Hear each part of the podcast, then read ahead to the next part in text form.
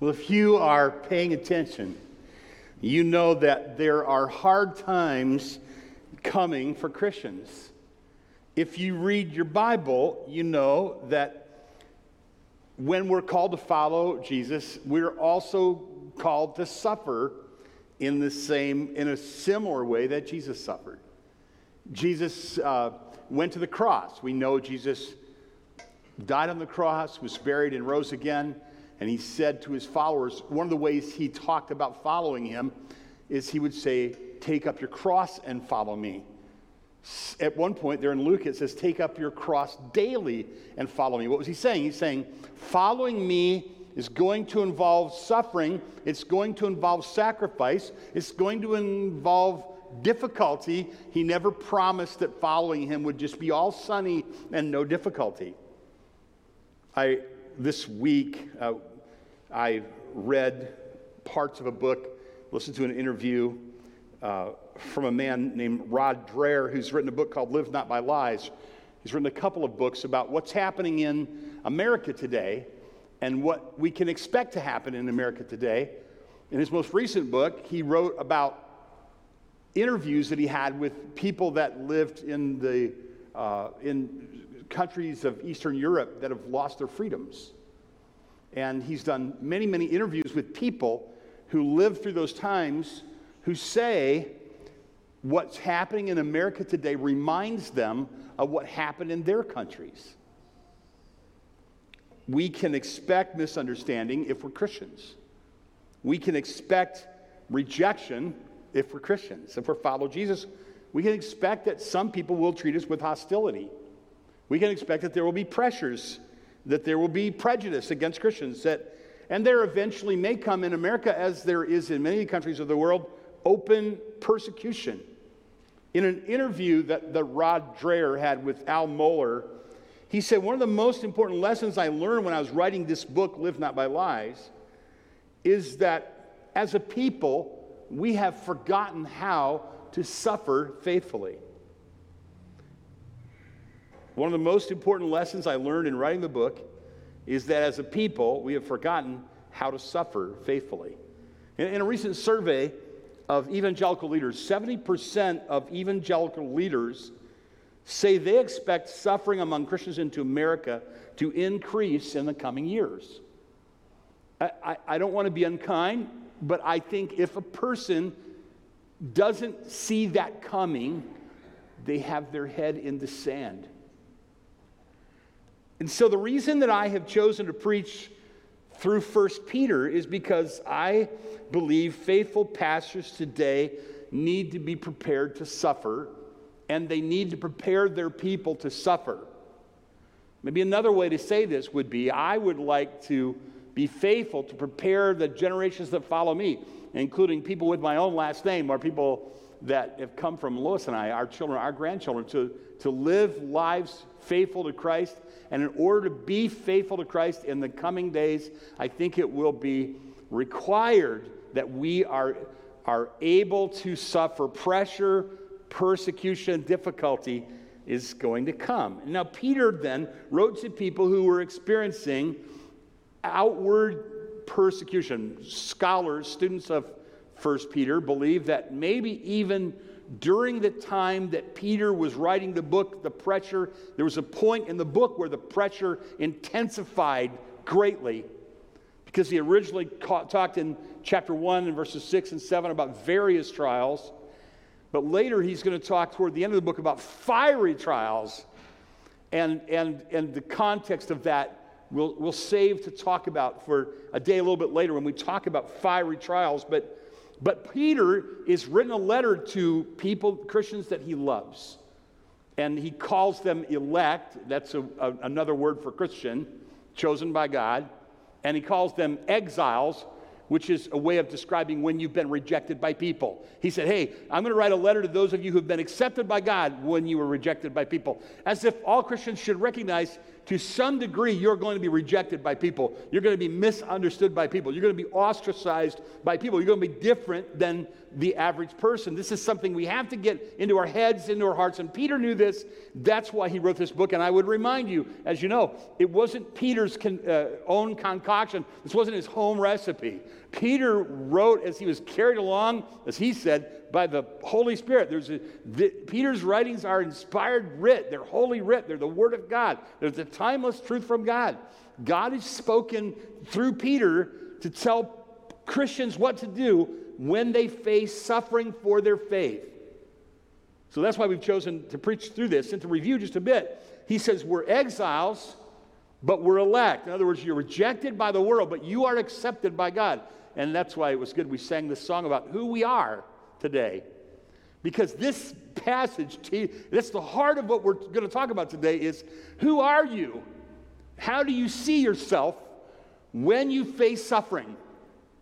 The, Peter's actually going to give us four pictures about how suffering Christians should see themselves. And you can broaden this from Christians suffering because of your faith to any kind of difficulty that you're going through. And you can use these same pictures that Peter, under the inspiration of the Holy Spirit, has given to help you to deal with the difficulties that you're facing. He also said, You're burdened, but you're blessed. And he went into that whole teaching about the blessings that we have in Christ. He also taught and, and told the, the, the elect exiles, the people that were spread out in in uh, seeing themselves as exiles, spiritual exiles, he told them that their blessings are greater than their burdens. Their blessings are going to outlast their burdens. Their blessings are going to outweigh their burdens. And then last week, as we studied the end of chapter one, what we saw was that even though we're going to be especially tempted to sin when we go through suffering, that suffering is not an excuse to indulge in sin and that he's, he challenged us to a holy life. So I'm sure you were in, you heard all those messages or you listened to them over and over again, I'm sure. And so you, you know what we talked about there. Now, we have these messages archived so that you can listen to them when you're doing the dishes or driving or something if it's useful to you. We also have the, the outline of the messages online for that week. So the message I'm preaching right now, if I stay with my outline, you will be able to see it there online at betheljackson.org if it helps you to see an outline. But let me just help you understand where I'm going in teaching this pa- wonderful passage today. So Lily read the passage, you had to be thrilled, didn't you? Just to hear it. Well, first of all, to hear a young person read the scripture is, is thrilling.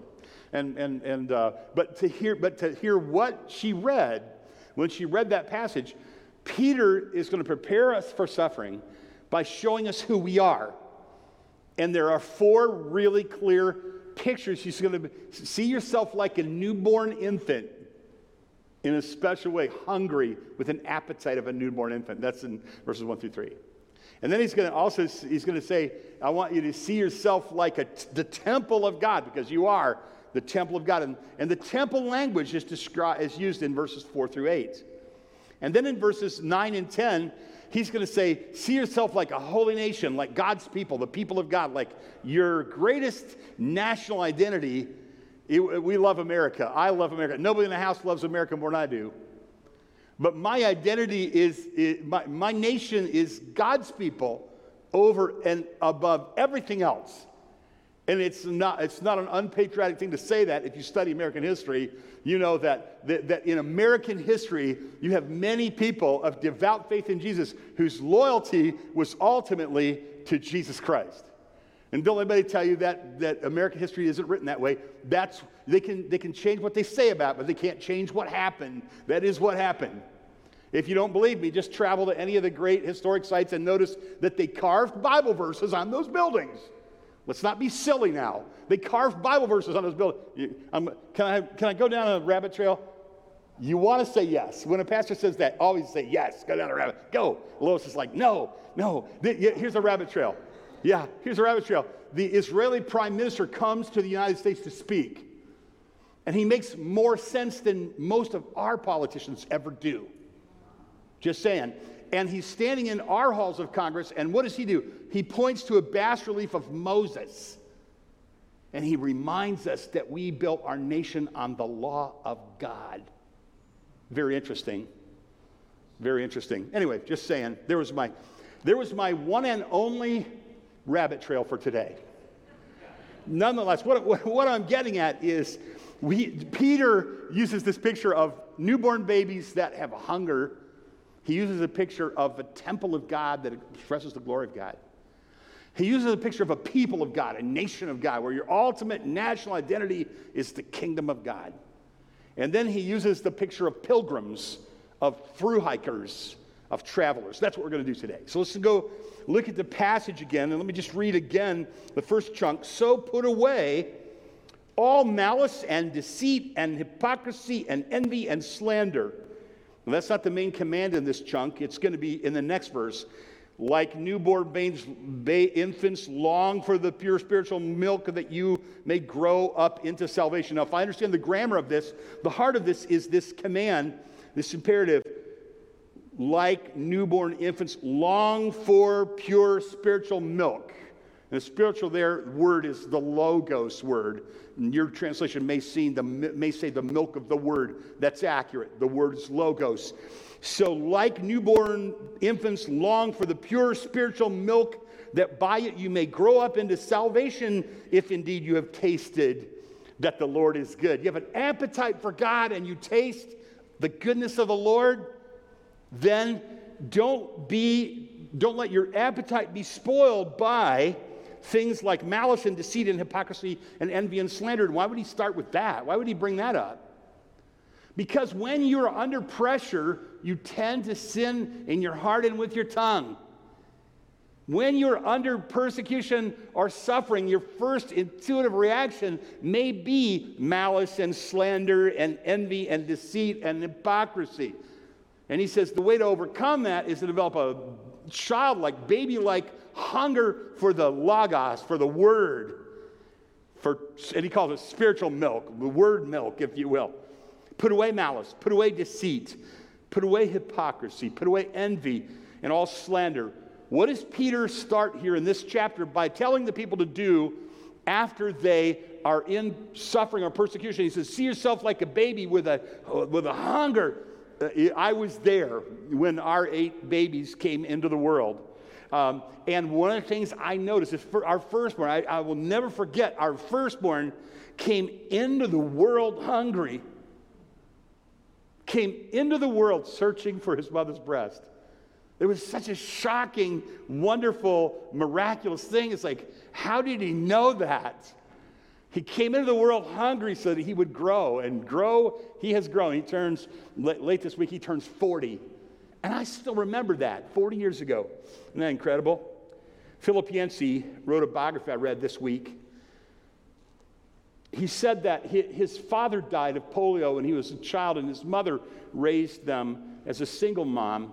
She had a reputation for being a devout Christian at church. She was a Bible teacher. Everybody looked up to her. But at home, she struggled to be consistent. He says in, in a really powerful point in the book, he says at one point, she was berating his older brother Marshall, just berating him, just saying cruel, harsh, unexcusable things mothers shouldn't say. And the phone rang. And she picked up the phone, it was somebody from church, and she answered with a pleasant voice. And for 20 minutes, she carried on a really beautiful conversation about the things of the Lord and prayer and such. And then she hung up the phone and immediately picked up where she left off and continued to berate. And the, her, his brother Marshall and the rest of the book, Philip Yancey's life is organized around his brother Marshall's painful f- falling away from the faith because of the hypocrisy and because of the malice and because of the slander, and because of the harsh conversation that he grew up with. Philip Yancey's written wonderful books to help unbelievers untangle the knots of the faith. And here's what he said in his book He said, I never have written one of those books without imagining my brother Marshall, who's rejected Christ, sitting across the room and asking me questions about that. Listen, hard times are going to come. Let's have an appetite for the word so that we don't fall into malice that's hateful and deceit and hypocrisy and, and envy and, and all slander. but like newborn babes, we long for the Logos word. It wouldn't be faithful for me as a teacher not to back up into the previous passage and include that when we talk about this the power of God's word to drive out the ugliness of malice and envy and slander and hypocrisy. Back up with me now. You must do this in chapter 1. And, and notice how we believe, verse 23 since you have been born again, not of perishable seed, but imperishable, through the living and abiding Word of God. For all flesh is like grass, and its glory is like the flower of grass. He's quoting Isaiah now. The grass withers and the flower falls, but the word of the Lord remains forever. This word is good news that is preached to you. So put away all malice and deceit and hypocrisy and envy and slander like newborn infants. Long for the pure Logos word, the Logos word milk, that by it you may grow up into salvation, if indeed you have tasted that the Lord is good. Do you see the interesting thing about this is see the the, the importance of the Word of God in a believer's life, especially when you're going to go through hardship, or especially when you're going to suffer, or especially when you're called to obey when other people around you are disobeying. It's the Logos. Notice Logos word, Logos milk. Notice in verse 6, he's going to say, he's going to refer to the Bible, he's going to say, For it stands in Scripture, behold, I'm laying in Zion a stone. Uh, why am I bringing this up now? My point is just right here in the near context, Peter's always appealing to Scripture as authority. Listen carefully, please. Young people, listen. Everybody's an expert today. Everybody's a talking head. Everybody's telling you what to believe. Can I say, build your life on the Scripture? Study the Scripture.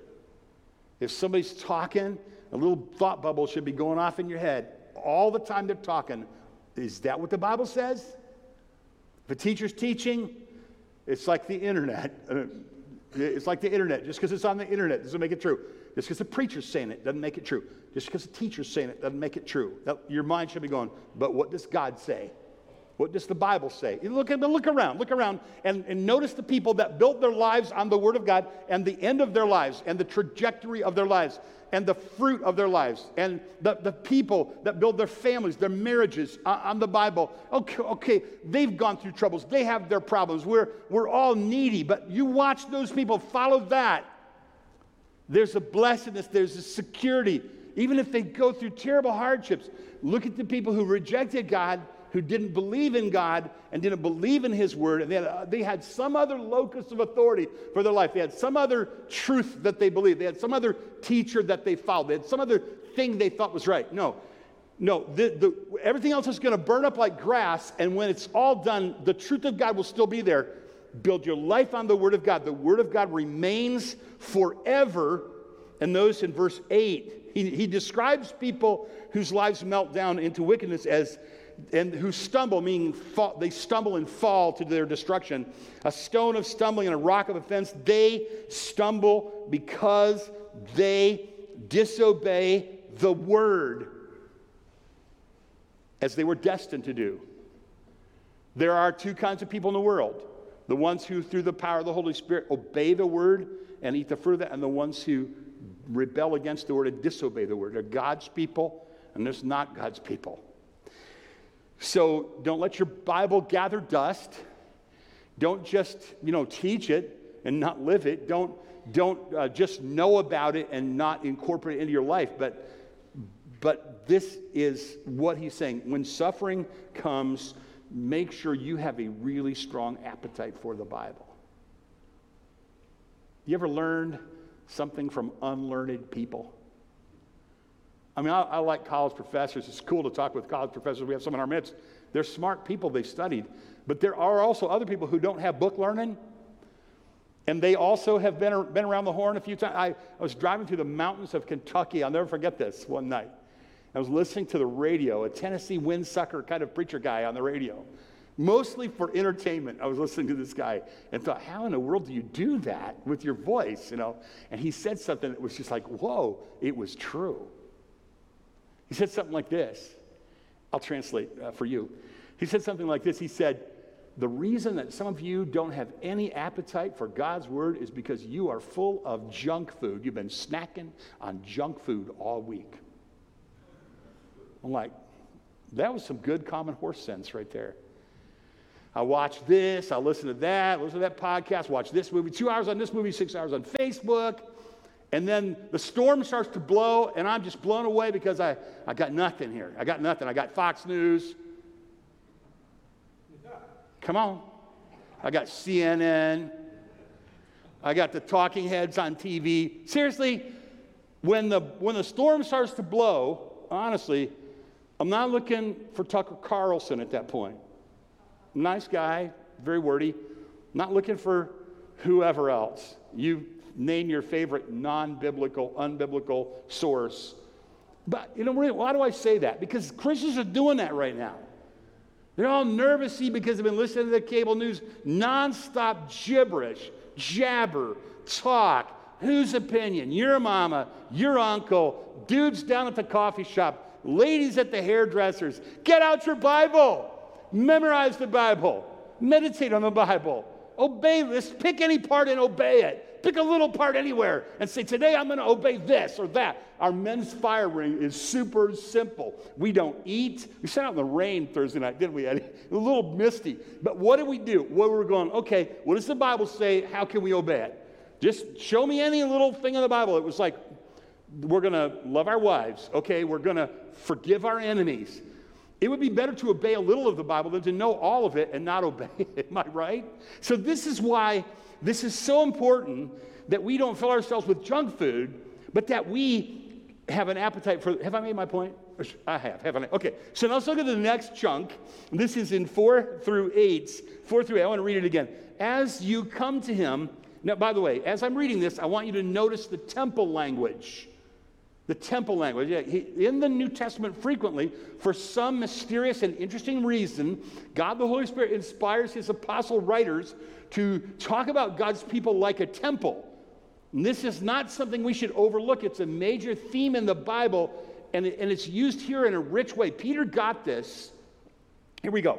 As you come to him, this is chapter 2, verse 4. As you come to him, a living stone, rejected by men. Get it? He goes, You were rejected. He was rejected. He was a living stone. He was rejected by men, elect exiles but in the sight of God, chosen and precious. He was rejected by men, but he was chosen and precious in the sight of God. You were rejected by men, exiles, but you are chosen. You're going to see it here in a minute. You're chosen and you are precious in the sight of God. You see what he's doing there? That's what he's doing. This is verse uh, 4. As you come to him, a living stone rejected by men, but in the sight of God, chosen and precious, you yourselves, like living stones, are being built up as a spiritual house Another word for that would be a temple. To be a holy priesthood, see the temple language? To offer spiritual sacrifices, temple language, acceptable over and over again when the Bible talks about giving a gift to God. it always says an acceptable offering. These, these gifts were acceptable. That's what Romans 12 says. You give yourself to God as an acceptable offering. This is, the, this is temple language to God through Jesus Christ. So you yourselves, living stones, built up into a spiritual house to be holy priesthood, to offer spiritual sacrifices acceptable to God through Jesus Christ. For it stands in Scripture Behold, I am laying in Zion a stone, a cornerstone, chosen and precious, and whoever believes in him will not be put to shame. So the honor is for you who believe, but for those who do not believe, the stone that the builders rejected has become the cornerstone, a stone of stumbling and a rock of offense. They stumble because they disobey the word as they were destined to do. Now, what do we have here?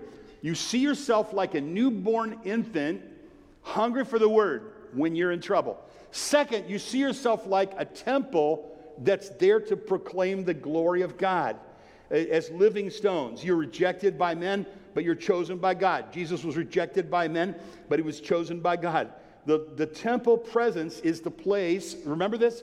All throughout the Bible, you'll see where the temple appears, God manifests himself. He shows up, he manifests his glory. Listen to this, this is so important because I, have said this a lot. I just, I, I think anybody that listens to me teach, I would hope this would be embedded in your heart. The, the temple presence of God in the, in, the, in the garden was where God displayed his presence, glory, made himself known. And where he made himself known, there was a special power there. And so it wasn't a tabernacle, and so it wasn't a temple, and so it was when Jesus was personally on earth. And now that temple presence is located where? In the, in the church. So the language isn't you, almost always, it's plural. It's you all, not you. Not you are the temple of God. So Christians tend today to say, I am the temple of the Holy Spirit. Well, yeah, yeah, yeah. But the, but the language of the Bible, the grammar of the Bible is always, we are the temple, the New Testament church. So therefore, why is church important? Church is important because God, where the people assemble in a, in a men's fire ring, in a ladies' prayer meeting, in a ladies' Bible study, in, in, a, in a place where you get together with that other person and you have breakfast and you hold one another accountable to walk with God, God manifests Himself there. And in that, God manifests Himself things about His excellencies we're going to see in the next chunk. There's a power in that, there's a transforming power in that. That you may not feel it immediately, you may not see it immediately. New convert calls me, my little nephew calls me this week, and he's a new Christian. And he's going to church alone. Mom doesn't go to church. Grandma can't go to church. She's older and can't get out. She's probably listening right now. Hi, mom, if you're listening. And but my but but my, uh, our nephew Bobby, he goes to church alone, and she'd take him and drop him off. And and he called me this week, and he's worried about not growing fast. He's worried about you know sinning, and and it made him worried. Like if I'm sinning, am I saved? I'm talking out of school a little bit, but I told him, I said, well, the fact that you care about that shows that you are saved, I think. And you, you keep doing the things, you keep going to church, you keep reading your Bible, you keep praying, you keep confessing your sin, and you may not see your growth, but you will grow. I want to tell you the same thing today. The means of grace that God has given His church and, and prayer and sitting in a Sunday school class and listening and studying for a Sunday school class and teaching and coming to a while, listen to verses or helping kids with verses or, or witnessing to a neighbor or, or prayer or studying the scripture, none of them, it's like good nutrition. You don't just eat a carrot stick one day and then you leap tall buildings in a single bound. It doesn't work like that. You can't have like pizza every night and pie and all of that, and then once you gnaw, you drink that one green smoothie in the morning, and then you're, you're all cured. It's like, you got to drink. I haven't done this, but people I know that are skinny and healthy and all that do that a lot. They drink lots of green smoothies and they skip lots of pizzas. You know, I'm just really counting on my eternal life, but God help me not to depreciate good nutrition. But uh, God, you can pray for me that way. But hey, that's the way it is when you walk with the Lord. It's not like, oh, I just took this pill and I magically got holy. No, it's like good nutrition. Okay, so the temple language here we see ourselves as so how, how do I face persecution? See yourself as a newborn baby and hunger for God's word. See yourself as a temple for the glory of God, for God to manifest Himself. You, in some way this week, ask God to help you be like Him and manifest His glory. Start with your wife, your kids, your husband, your neighbor, the person that cut you off in traffic, the, the most irritating human being you know do something kind and loving, be like Jesus. Third, see yourself, this is sweet, and this is really good. They're all good, right? See yourself as a people of God. See yourself as a people of God. Look at verses 9 and 10. This is amazing, right? You are, and, and this is why we sang that song, You are who I say you are. I am who he says I am. Um, you are a chosen race. You, this is, you reject, you, reje- you rejects, you losers, you, you scattered Christians, you just a minority in your community, are a chosen race, a royal priesthood, the, uh, a holy nation, a people for his own possession, that you may proclaim the excellencies of him who called you out of darkness into his marvelous light. Once you were not a people, but now you are God's people. Once you had not received mercy, now you have received mercy. Wow. Is that, is that amazing? That's, you don't even have to preach on that. You just can read that and, like, that's amazing. This is who you are. Holy, you, you follow sports. Um, they say you shouldn't use many sports illustrations, so I won't. But the, the, the University of Michigan football team is undefeated right now. The Spartans are also undefeated right now. Did any of you notice this? These teams are undefeated, and they're playing this week. It's getting jiggy now. I mean, that's super. That's cool. So you got people over here go, I'm amazing Blue Nation. I sing, you know, that little song goes off in my head. Da, da, da, da, da, da, da. That goes in your brain. It's like the fall of the year, that's what you hear. Then you got the Sparty people. Uh, I can't, tell you can sing the bird, seriously. So now we know who you are. And so, and, and, then, and then you got, and you got the, the holy, you know, they got the green and white stuff you wear, everything you own. And Saturday morning, you're going to get up and you're like, this is my people right here. I'm a Spartan. I'm a Sparty. Right? Or you're that other team with the helmets that, that are recognized around the world. You're like, you know, right? You, you have that identity. But there is an identity here that, that goes, that, and that's fun. That's fun. I, I imbibe myself in, in, in, a way. But, but I will tell you, there is an identity that is actually eternal and ultimate. There is an identity that will help you so powerfully overcome whatever opposition you face, whatever heartache you face, whatever death. Even death will not take this identity away from you. Even you can't take this identity away from you. Listen to these seven things chosen people, royal priesthood, holy nation, people for his own possession, people who belong to God, proclaimers of his excellencies, that we, will, that we may proclaim the excellencies of him who called us out of darkness into his marvelous light. We are called out of darkness into light, and we are out of guilt and into mercy. These are seven things chosen people, royal priesthood, holy nation, people for his own possession, proclaimers of his excellencies, called out of darkness into light, called out of guilt into mercy. Once you didn't have mercy, now you have mercy. None of these are small things. My mother taught it to me this way I'd be ready to go off to school and she would often say, Others may, you cannot. Was, this isn't a bad thing, this is a good thing. Stay with me. She had a little tract that she got about a person that really lives a consecrated life to God. And she read it as a youth, and she always tell me, Kenny, others may, you cannot. What was she telling me? She wasn't saying you're better than other people. We all knew Kenny wasn't better than other people. Mama regularly taught me Kenny wasn't better than other people. So wasn't, that wasn't it. She was just, she just say, you belong to this group. And this is how we live. And this is what we do. And this is who we're not and what we don't do. And others may, but you cannot because you're special God. You're a child of God. You're a follower of God. You're a holy nation. You're, Kenny, go off to school there among people who don't know the Lord, but you always are conscious that your identity isn't ultimately in those people or this world or that school, but it's in God, it's in the things of the Lord. I wish I knew how to open up the heart of people and put that in it because God alone can do that. You should ask God, I open my heart, you put that in my heart, that my loyalty, my greatest loyalty would be the holy nation, chosen people. I belong to God. This is the main thing about me.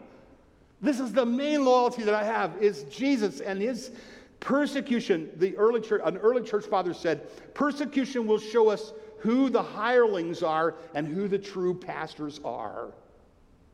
And can I broaden that? Persecution is going to show us who the people of God are and who, who aren't really the people of God. When somebody comes along and they say to you, unless you accept my sinful lifestyle, then you can't be my friend, you have to say, I love you with all of my heart, but I will not endorse your sinful lifestyle because it would mean I'd be rejecting what God said is true. And you can't stutter then. That's coming your way like a freight train. That is coming your way. You know that. Some of you, it's in your life right now. In our lifetime, it may be for our children very difficult to train for certain professions at all unless they say about things that God says are wrong if they say they're right. If you don't use the pronouns they tell you to use, you don't get to be in that profession. If you don't endorse people's behavior, which is against God, which is violating God's way, you're not going to be able to make money there. There's, that's the social pressure that's going to come quickly. Do you see it? It's already here. It's coming even stronger. We're going to have to decide whose side we're on. We have to decide what we believe. Our ultimate loyalty. It's not going to be possible for us to sit back and be neutral. They're coming to get us.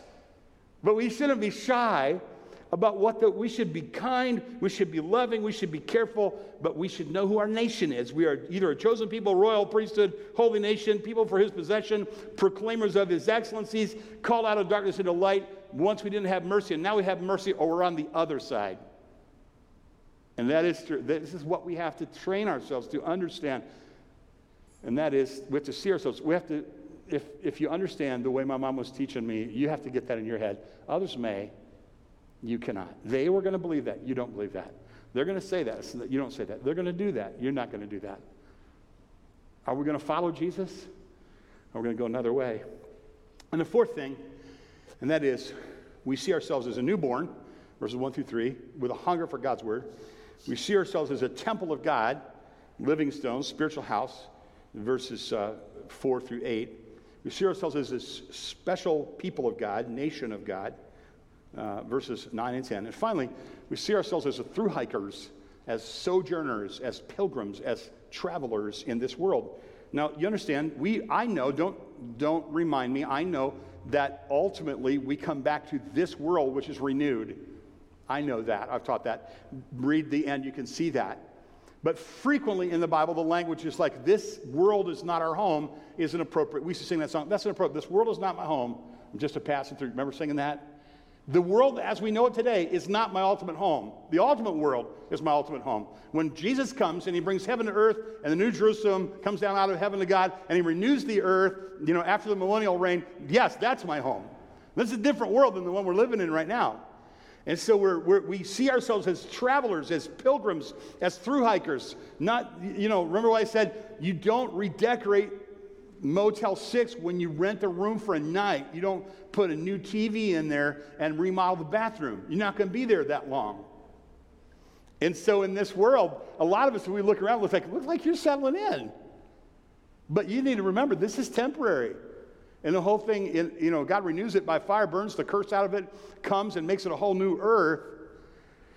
So let's read the text again. Beloved, I urge you as through hikers, as pilgrims, as sojourners, as exiles, to abstain from the passions of the flesh which wage war against the soul. One of the ways you can tell a person who's settling down in this world is like they give in to the, the illegitimate desires of their indwelling sin or their flesh. Do you have that tug on you? Yeah, you do. Of course you do. He's saying that's the thing, that, that's, that's war against your soul. Young man, you want to follow the Lord? Guess what? You're at war. You don't have to like it, it's just the way it is my, my, my buddy that called me was like, Man, I, I'm struggling with sin. I'm like, Well, welcome to the war every man I know is facing. We got to slug it out there. Waging war against, what it is for you? Is it depression? I know. Many of you are bothered with depression or anxiety. I understand. And that's a war. It's warring against your soul. I understand that. God understands that. It won't be forever. One day, God will overcome that anxiety, that depression, one day you trust him, you keep going forward. One day God will come in and he'll overcome that. You're not, this is not your final home. This isn't the last it's going to be. Right now, maybe you do struggle with the same sex attraction or desire to be another gender. And it's a terrible thing to have to struggle against that. And you're not alone. God understands every temptation. God loves you, and you're precious to Him. And this isn't the final, you understand, there's going to come a time, this world ends, the new world comes, you don't have same sex attraction in the next world. Will not, you'll not be tempted to sin in the next world. You won't be, that, that, can you imagine? And that will be forever. And the, the, that's a burden. But, but our blessings are, remember, they're longer than our burdens and they're greater than our burdens. You'll live for millennia. You'll live for thousands and thousands of years without anxiety, without depression. You'll live for thousands and thousands of years without temptation. If you know God and if you trust Him and you follow Him, you're a through hiker. We always know this world is in our ultimate home.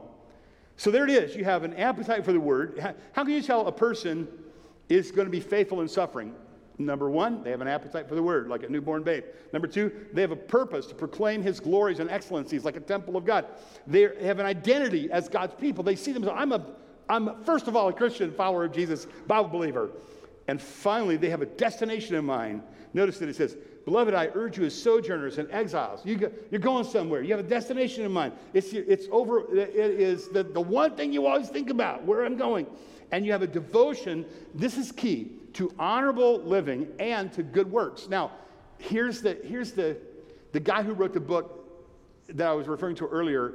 His answer is create little groups he calls it the Benedictine way. About, and he said, create little groups, little pockets of resistance. And he said it happened in Poland, happened in Eastern European blocks of countries, that people got together in these little pockets of resistance. He's talking politically now. That's what he said. Little groups that, that and, they, and he said, and they study the Bible and, and they pray and they also plot uh, what they're going to do, you know, like to push back against uh, tyranny and such. I was thinking about that and processing that and reading what Peter said. I like what he said, but I like what Peter said even better because Peter gets the whole picture. And Rod, he's on his way, he gets it. But, but, but Peter more because Peter says, look, create a little pocket of faithfulness where you pray together and you agree and you encourage one another, you support one another. You remind each other what the truth is. And, and it's a pocket of resistance. It's not like the other people, you love them. But he says, but don't live alone. Always figure out a way to reach out to them do you see the, the difference? We're not, just, we're not just pockets of resistance. We're not just that. We're also teams that are reaching out in the darkness and taking the light to people. Eh, don't be overwhelmed by this. God is at work in it. God is at work. You know, there are people out there right now. There, there, was, there are people that have come to our services who God sent to our, to our church. It doesn't always work this way. Usually we got to go get them. But God's sending people to our church today who are seeking God. It's like um, the Lord's doing that. And, and, and, there are people out there, I know you have people that reject your testimony and don't want to hear it and, and they're not interested, but, but just keep being faithful and keep talking to people and keep being kind and loving. And you'll notice there are people over there, there are people there who are going to have questions. They're going to say, Tell me what, you know, I heard a guy say the other day that he was just irritated with his job. So he would just pray every day, God, help me get through this day. That's what he said. He said every day he'd just said, God, help me get through this day. And then he'd go do his job and God would help him get through the day. And one day he got convicted and he said, I guess I'm going to change my prayer. God, help me get through this day and use me if you want to use me. So he goes back to work and he says, he changes the prayer to, from God, help me get through this day to God, help me get through this day and use me if you want to use me. And he says, that day a guy walks up to him and he says, You're a Christian, aren't you? He goes, Yes. He goes, Tell me about that. He goes, What? He goes, I just, just tell me about that. And he goes, Okay. So he starts to tell him, he goes, Hold on just a minute, I got a friend. And he goes and he gets his friend, he brings him back, he goes, My friend wants to hear it too. Go ahead. And he goes, What makes you want me to talk to you about what it means to be a Christian? He goes, Because like we watched this movie and it freaked us out. We're kind of afraid, and we just needed to know what is what is the what do Christians say about this? Why am I telling you this? I'm telling you this because here's what I believe. If you're a pocket of resistance, you say, others may, I cannot. I'm not going to live that way. I'm not going to believe that way. I'm not going to go that way. I'm going to follow Jesus. I'm a holy nation. I'm going to live for God. I'm not going to do what they do, God helping me, but I'm going to love them. And I'm going to go out like I'm making little forays out. I'm going to make, I'm going to have little missions, get it? Out into the darkness where I get a hold of somebody, bring them back to the fold of God. Not I'm going to go out and be like them. Not going to be compromised like them. I'm not going to start to believe. What I'm not going to say the stuff they say. I'm not going to believe the stuff that they believe. I'm not going to endorse the stuff that they endorse. I'm a Bible believing, Jesus following Christian. I can't change the stuff. I'm not going to change the stuff. I don't have a better way. I'm not smarter than God. But I'm going to go out. I'm going to find people who are precious to God. Now, how do you do that? Obviously, you give them the gospel, but here's the key thing in this passage that they will see your good deeds and glorify God in the day of visitation. And backing up, it says, live among the Gentiles honorable. You have to understand in the New Testament, usually, when it says Gentiles, it doesn't mean Gentiles. It's, it's, it's, it's, a, it's a placeholder for really bad pagan people. So, in other words, when it says Gentiles, that's because that, their language is like, you know, Jews and Gentiles like we are Gentiles, right? Most of us. I, it's just like, you know how Gentiles live. You know how the Greeks are. You know, they don't have any clothes on and they do all that sexual immorality and, you know, that. And they worship a bunch of gods, them, Gentiles, you know. So he's saying, when you go out in the world, people who don't believe God live an honorable life with the gospel and do good deeds with the gospel. That's what it says right here. What do you do when you see pressure coming? Don't give in to malice and envy and hypocrisy and evil speech. Don't live, you know, resist the passions of the flesh. That's what it says a little bit later. and, and give the gospel, proclaim the excellencies, and do good works. This is the plan. This is the Peter plan. This is the Holy Spirit plan. This is the Jesus plan. It's practical, isn't it? It really is. It's practical. You can do this. Your family can be a little pocky. You don't be weird. Well, you'll be a little bit weird, but you don't have to just be weird to be weird. You don't have to go off and live in a, you know, in a cave somewhere and stay away from the world. But you have to have a, you have to insulate yourself against what they believe and where they're going, what they're doing, and then foray out in reaching out to people with the, with the example of an honorable life, doing good deeds. And, and that's the plan that God gives for us, us when we are in a world where we need to prepare to suffer. Erwin Lutzer said this Yes, we might have righteous anger as we see our culture destroyed. But if our anger spills over into our Christian witness, it only fuels the stereotype that the world already has of us. Yes, we're called to expose the sins of the world, but we do it with a redemptive message in humility and in compassion. Let me give you an example of that. Uh, I heard uh, uh, Jeff Manion is the pastor of the Ada Bible Church, where our son is on the pastoral staff. Years ago, I heard Jeff talking about his grandfather, who was a godless man. Jeff Man's grandfather was not a believer, and he was actually antagonistic toward believers. He was a godless guy. He lived in Colorado. He said his grandfather had all of his possessions were in his home. It was a modest mobile home. And he regularly rejected this, the witness of Christians around him and mocked their faith. And one day, his grandfather was out of town, and a terrible storm swept through the valley where he lived. And he realized that where his trailer was, that his trailer was going to be washed away in a flood, and all of his stuff would be lost and destroyed. And he wasn't even there to do anything about it. So his heart was broken as he made his way home after the flood. But when he got home, he realized that somebody had come while he was gone and had jacked up his trailer and put it on blocks and saved it from the flood. He began to ask around who did that, and they said the guys from down at the church knew you were going to lose your trailer, so they came down and they saved your stuff. Jeff, as you can imagine, said his grandfather said, Well, I guess I probably ought to go visit and get to know those guys. And then he came to know the Lord. Don't you love stories like that? Okay, I like to tell stories like that, but I also want to be in stories like that. I want you to be in stories like that. Jerry Glazer is one of our elders. He, faithful man, he regularly tries to seek out people to, to do good works, to, to encourage them, and also to give them the gospel. And uh, we've asked him to come today and pronounce a blessing. We also want you to know that we're going to have prayer partners come. Couples are going to come stand here in the front because you may want to come to know the Lord today. You want to be saved. And they can explain to you how to be saved. Or you may have somebody, you may need somebody to pray with you over a need that you have, just like somebody to pray with you. They would, they would like to do that. And so if you would, you stand together. We're going to be dismissed with a benediction. And then our prayer partners are going to come as we, we pray. And uh, want, know, want you to know that uh, you study ahead on these passages of Scripture, and it will be much richer for you as, as you do. Let's pray.